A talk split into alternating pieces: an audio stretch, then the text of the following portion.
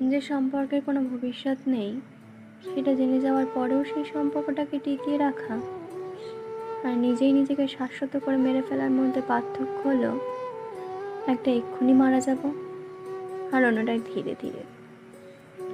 আস্তে আস্তে মরে যাওয়ার চেয়ে অবশ্য একবারে মরে যাওয়াই ভালো।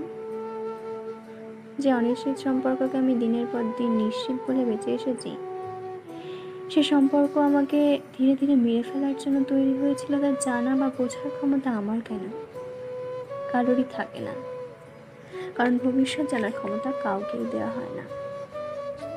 মানুষের কিছু ইচ্ছে মরে যাবে, কিছু বেঁচে থাকবে। এটাই নিয়ম।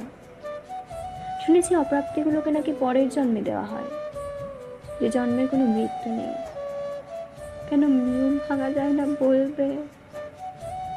কেন নিয়ম ভেঙে তুমি আমার কাছে থেকে গেলে না?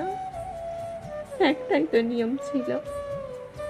হাজারটা তো নয়, শুধু ভালোবেসেছি সমান থাকতে চেয়েছি। এই একটাই তো বলো, ভাঙতে পারলে না কি হতো? যুদ্ধ নিশ্চয়ই হতো না। মানুষ মারা যেত না। তবে ছেড়ে কেন গেলে? থেকে যেতে পারলে না।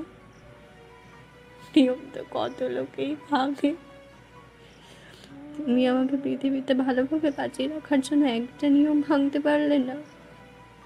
কেন চলে গেলে? আমি তো কোনো অন্যায় করিনি। হাজারটা শীতের রাতে চাদর গায়ে হিম ঠান্ডায় জেগে থাকা মানুষটা তো আমিই ছিলাম। তোমার সেসব কিচ্ছু মনে নেই? তারপর বৈশাখে সেবার শহরের পিচ গলা পথে আলতা মাখা পায়ে সারা রাস্তা দিয়ে দুজনে একসঙ্গে খালি পায়ে হাঁটলাম। সে কথাও কি মনে নেই? তোমার কি কিচ্ছু মনে নেই? হারিয়ে যাব বললে অমনি চোখ রাঙাতে। আমি তখন বাচ্চাদের মতন কান ধরে ক্ষমা চাইতাম। ভুলে গেছো তুমি? কিচ্ছু মনে পড়ে না তোমার?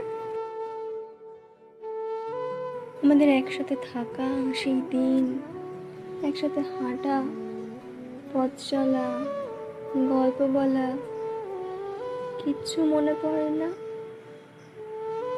কেন থেকে গেলে না? একটু কি সব কিছু বদলে দেওয়া যেত না? কেন নিয়মটা এত নিষ্ঠুর হলো? এত নিয়ম ভাঙতে পারলে না?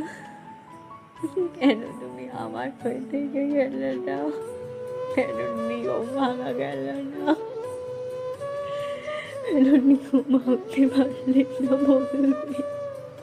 একটাই তো নিয়ম ছিল আমার জন্য ভাঙলে না কেন সেদিন নিয়ম কেন নিয়মটা কেন এত নিষ্ঠুর কেন চলে গেলে